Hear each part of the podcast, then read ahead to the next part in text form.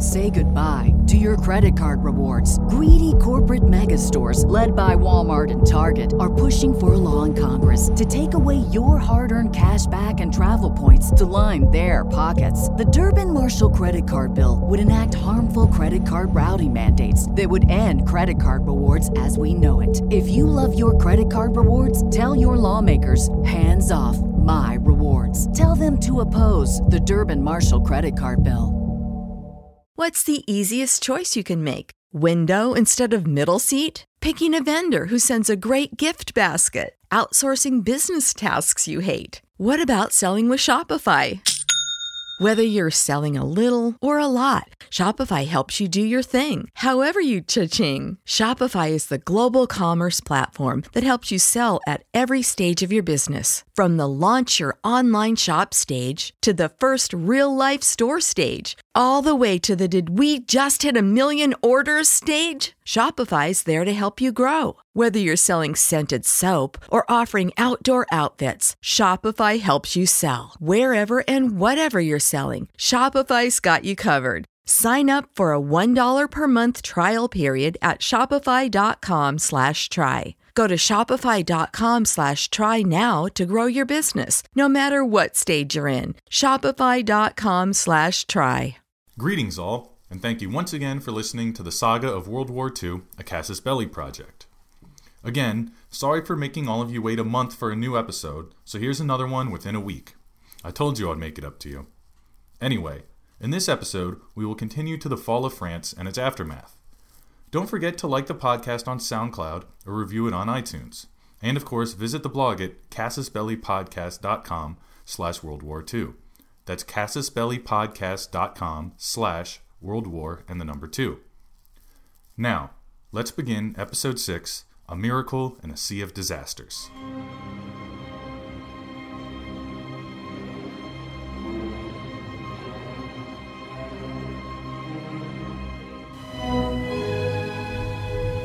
frankly and definitely, there is danger ahead.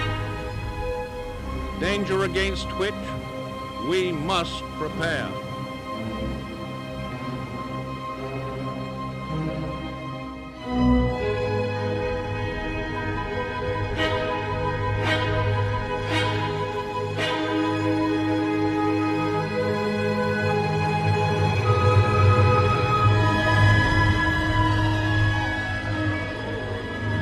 We shall defend our island, whatever the cost may be. We shall fight on the beaches. We shall fight on the landing grounds. We shall fight in the fields and in the streets. We shall fight in the hills. We shall never surrender.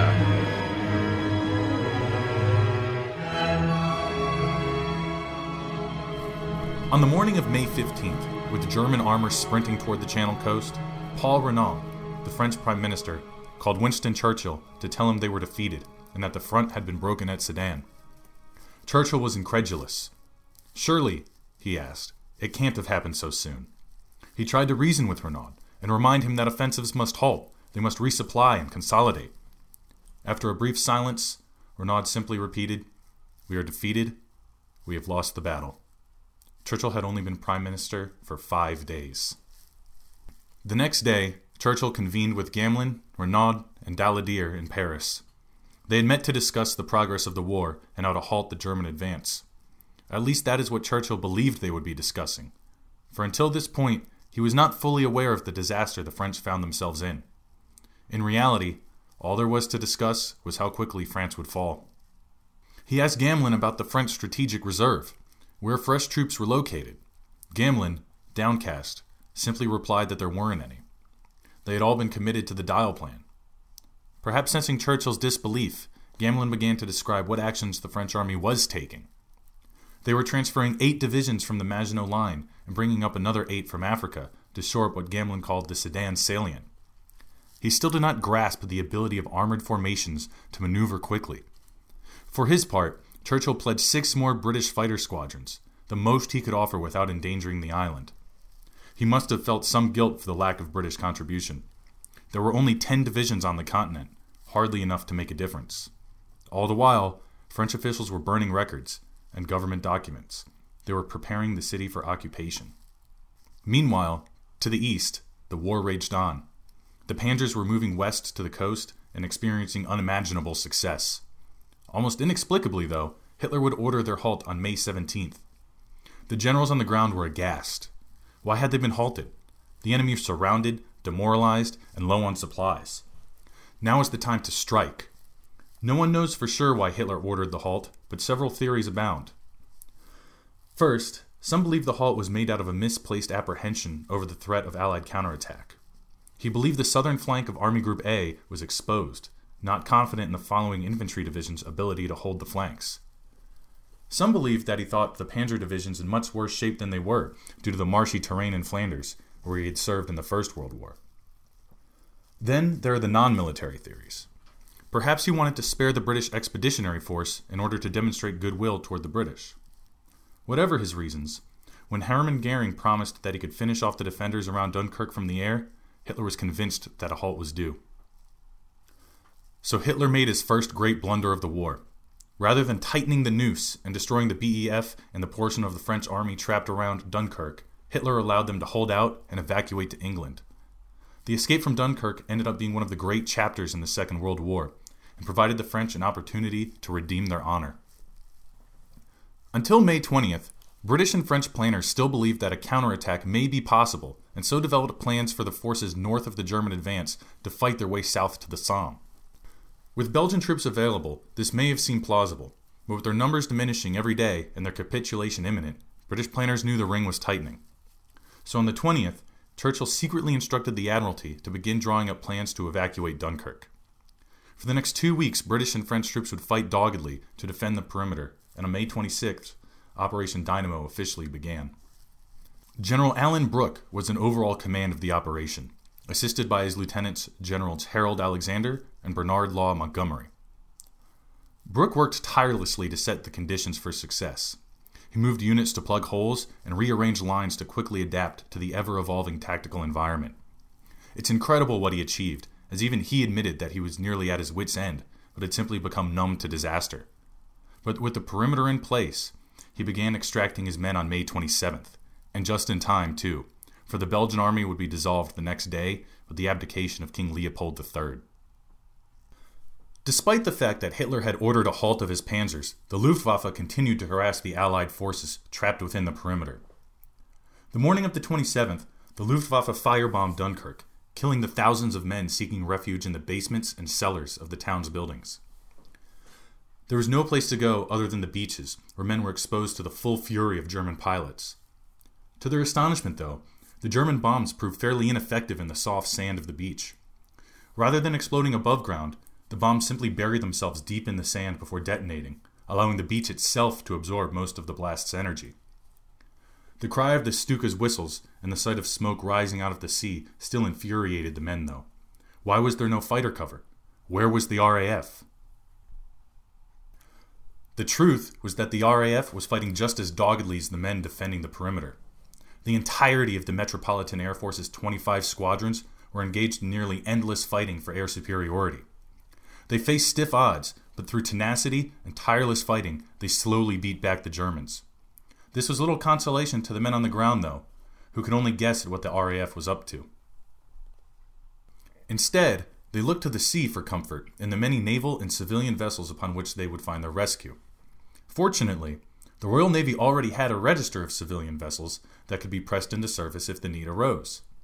Initially intended to be used as a minesweeping force, the register wound up being incredibly useful in organizing an evacuation armada. And an armada it was. It consisted of nearly 900 craft of every shape and size, 650 of which were civilian. They consisted of personal yachts, fishing boats, ferries, lifeboats, fireboats, tugboats, and essentially anything that could successfully cross the channel. In an inspiring display of bravery under fire, the men of the BEF lined up and waited patiently on the beaches to be picked up by the waiting boats and ferried across the channel.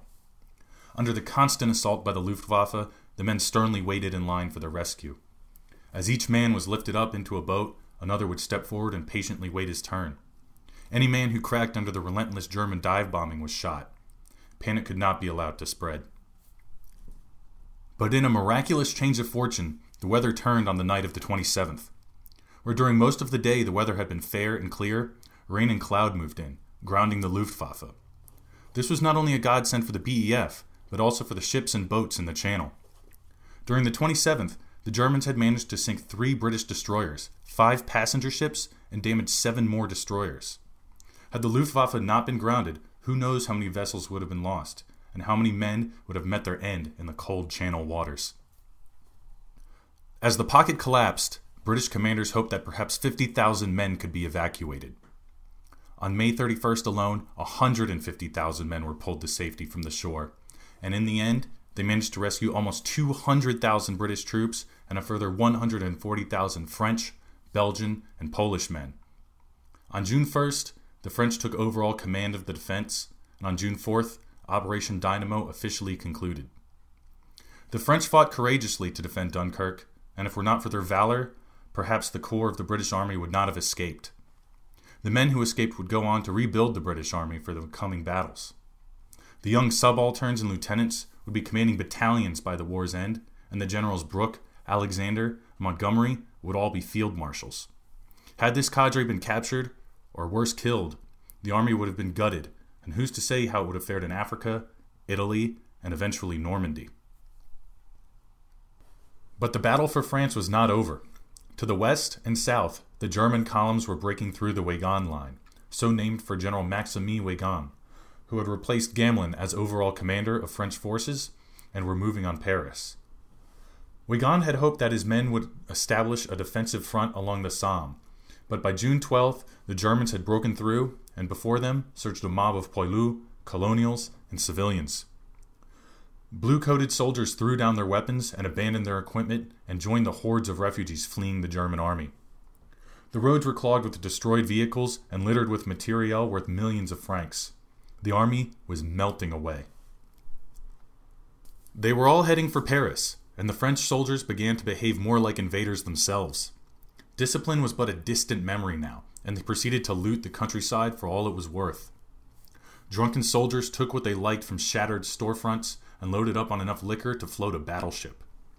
Men could be found in every state of glorious drunken beastliness, whether it be fighting over loot, joyriding in abandoned vehicles, gorging themselves on cheese, or simply engaging in wanton vandalism. Even the officers joined in, pardoning themselves with the excuse that nothing should be left to the coming Germans. As the hordes of riotous soldiers and stunned civilians surged towards Paris, the government was already making for Tours, where they hoped they could hold out. With France collapsing, the other dictators of Europe chose to seek their spoils as well. Mussolini brought Italy into the war on June 10th, when it was eminently clear that France was done for. He openly and unapologetically wanted to be recognized as a belligerent when peace negotiations were made. In the Baltic and Eastern Europe, Stalin used the tumult in the West to hide his takeover of Latvia, Lithuania, and Estonia. He also used the opportunity to peel away Bukovina and Bessarabia from Romania. With all attention on German aggression, no one noticed his small conquests. As their country collapsed around them, Churchill met with the French War Council outside Orleans. There, he urged them to fight for Paris, to force the Germans to engage in the absolutely deadly chaos that is urban combat. And failing that, to hold up in Brittany, where he promised he would keep them supplied. But they were defeated both on the battlefield and in spirit. Pétain, who had become the vice president of the War Council on the same day that Gamelin was dismissed, reminded Churchill that the French had no reserve there were simply no men available to mount these last stands that he imagined. Pétain, the great war hero of Verdun, now in his 80s, was already contemplating collaboration. He was ashamed, but he thought the weight of history and fate to be on Hitler's side. Sensing Petain's wavering spirit, Churchill met with Admiral Darlan. The French fleet was mighty, and if it were to be absorbed by the Axis powers, the combined fleets of Germany, Italy, and France could easily challenge the Royal Navy. He needed to ensure that Darlan would not allow the French fleet to fall into enemy hands. Darlan agreed. Surrendering the fleet was out of the question. The question was hardly resolved, though. The writing was on the wall. Every scheme that Churchill concocted to carry on the fight on the continent, the French rebuffed. A defense of Paris was impossible and inhumane. A Breton redoubt was not feasible. Churchill even suggested that France and Britain merge, that the French government rule from London and that their armies, navies, air forces, and general capacity to wage war be combined. The French detested this idea. Who were they kidding, though?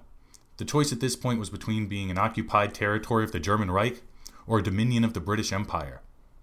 The French, urged by Pétain, wanted simply to capitulate. They had no fight left in them. So on June 21st, 1940, Hitler descended on the Compiègne forest where he drafted terms, and the next morning, the French government boarded the very same train car in which the armistice of 1918 had been signed to face their humiliation. France was to be split in two. The North would be governed directly by Germany and become an occupied territory. The South would become a puppet state run by Petain's government from Vichy. The French were to leave the fleet be, and all prisoners of war would remain in captivity. As the representatives of the French government, led by General Huntziger, entered the railway car, Hitler did not stand to greet them. After the terms were read and signed, Hitler stood, gave the Nazi salute, and walked out without saying a word. The fall of France was a perfect storm of circumstance. A postmodern armored strike force was pitted against an aged and ill equipped behemoth. The German army was nimble, quick, and smart, whereas the French army was slow, lumbering, and dumb. And Britain now stood alone against Germany. Hitler's empire was the greatest Europe had seen since that of Rome. France had essentially surrendered unconditionally, and the United States still had its head buried in the sand, despite the president's best efforts to prepare the country for war. The great British Empire would have to fight on alone for the time being, and they would do so in the air, on land, and at sea. Soon, German and Italian troops would move on Egypt, the U boat war was already taking shape, and the Battle of Britain, the Blitz, was only a month away. If that was not bad enough, in the early summer of 1940, things appeared even more grim to the Englishmen staring across the Channel. Operation Sea Lion, the invasion of the British Isles, was taking shape, and the British were apprehensive. The awkward question of the French fleet hung in the air ever more heavily now that France had been defeated. Under the new government in Vichy, Darlan had become Petain's new naval minister, and so technically had not surrendered the fleet to the Kriegsmarine. This was hardly acceptable to Churchill, though. Fortunately, much of the fleet was stationed at British ports alongside Royal Navy vessels in Plymouth and Portsmouth, but also in Alexandria. The decision was made to simply seize the vessels in British ports on July 3rd. There were minimal casualties, and most of the French sailors agreed to continue to man their vessels under the Union Jack. The remainder of the French fleet at Oran was another matter, though. The British could not simply seize those, so Churchill sent an ultimatum to the French government. They had three choices place their fleet under command of the Royal Navy, but continue to fly their colors, send the fleet to British ports with skeleton crews to be repatriated later, or sail the fleet to a neutral location to be tended by a third party. Barring any of those, the British would be compelled to sink the fleet through offensive action. Darlan was a proud man and fiercely Anglophobic. Not that he cared much for the Germans, but his antipathy toward his former allies prevented him from allowing French ships to sail under English orders. He reiterated that under no circumstances would his fleet fall into German hands, but he had no real ability to guarantee that. So the evening of July 3rd, the British fleet briefly engaged the remaining French fleet. Several French battleships were destroyed or severely damaged, but the skirmishes were mostly short and relatively bloodless. The portion of the fleet already in the West Indies was decommissioned and placed in the stewardship of the United States. Most of the French sailors were unwilling to put up stiff resistance against the English. What had they left to fight for anyway? Across the Atlantic, Americans were watching events unfold sympathetically but critically. Though the country remained steadfastly pacifist and isolationist, the public sympathies were overwhelmingly with the Allies. America was a democracy, after all, and few could much identify with the strutting, warmongering conquerors in Germany and Italy. This was an era when humility was still considered a virtue in American politics. In one of his regular addresses to the nation, Roosevelt said, This nation will remain a neutral nation but I cannot ask that every American remain neutral in thought as well. FDR himself was obviously not neutral in thought. He did everything he could to incrementally prepare the country for war. In 1939, he increased the size of the active army by 17,000 men and raised the National Guard to its maximum manpower of 200,000. Additionally, he authorized the Army Air Corps to increase 6,000 aircraft. A 17,000 man increase to the regular army would hardly provoke a glance in Europe, but it was all Roosevelt could do to nudge his country in the right direction. There were other roads to assistance, though. The first step was to open up arms and munitions exports on a cash basis.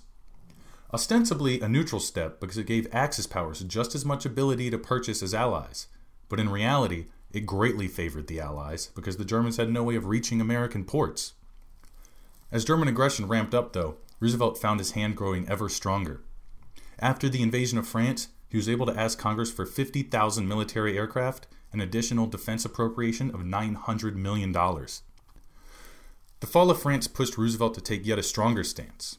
He began what led to the Lend Lease program, in which American equipment and material were transferred to the Allies. And in September of 1940, the first and only peacetime draft in American history was authorized. Just because FDR was emboldened and successful doesn't mean he wasn't fought at every step, though. The America First movement was powerful and sought to stop every move he made. It was led by the America First Committee, which formed in September of 1940, just as conscription was approved. Its ranks swelled to 800,000 and included Peace Corps founder Sargent Shriver and future Presidents Gerald Ford and John Fitzgerald Kennedy. It was a strange alliance of true blue pacifist Quakers, left wing isolationists, right wing nationalists, immigrants who still sympathized with their countries of origin, and even the German American Bund, the American Nazi Party. Despite their protests, though, America was preparing for war, and just in time.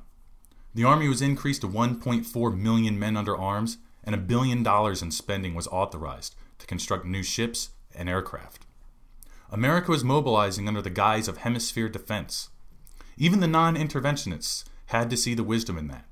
German aircraft based in France could reach the American continents, and U boats were already prowling the North Atlantic. In his most controversial and openly interventionist move, Roosevelt arranged for 50 American destroyers to be transferred to the Royal Navy in exchange for bases throughout the Caribbean. It would still be over a year before America would realize just how prescient FDR had been. As America was arming, Hitler was contemplating his invasion of Britain. He had been hopeful that a peace could be reached with the British, but those ideas were extremely optimistic. The various British peoples did not feel the same affinity for Germany that Hitler had imagined they would.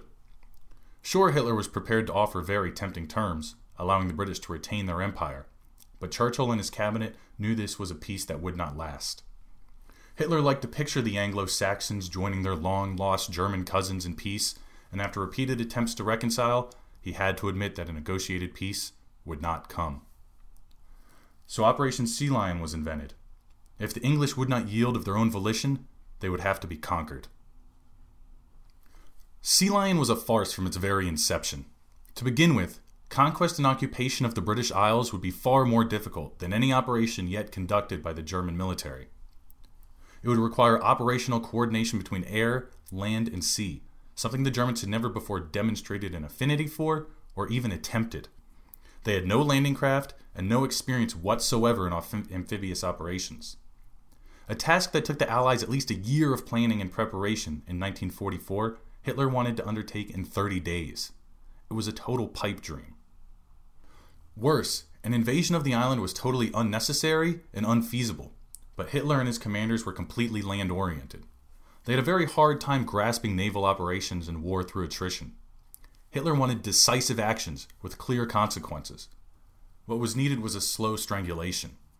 With the combined German and Italian fleets and the British isolated in Egypt, the Axis certainly had a fighting chance of cutting off Britain from her empire. But they would arrive at this strategy too late. Precious time and energy was wasted on preparing for Sea Lion, that could have been spent destroying Allied shipping and taking the remainder of North Africa. So, in the summer of 1940, planning for Sea Lion went ahead. The Army wanted to land 100,000 men, but the Navy hardly had the vessels to move such a huge force. They contended that they would have to land the men in two successive waves, 24 hours apart. The army was aghast.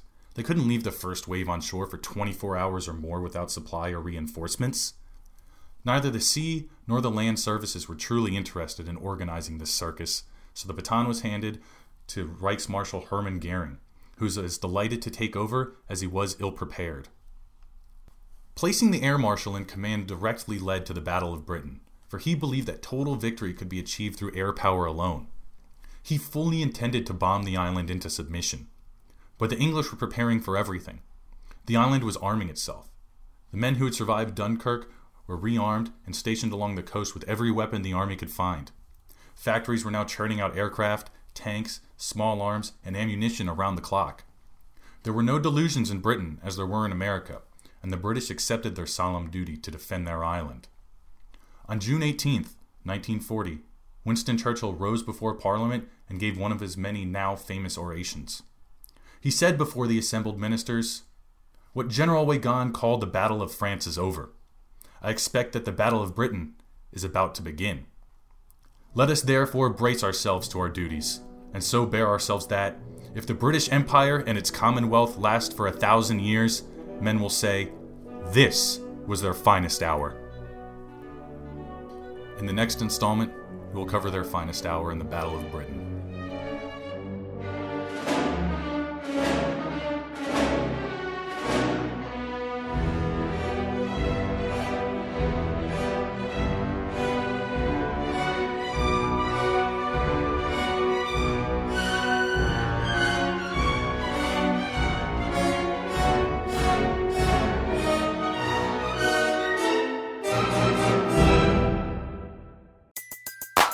Everybody in your crew identifies as either Big Mac Burger, McNuggets, or McCrispy Sandwich.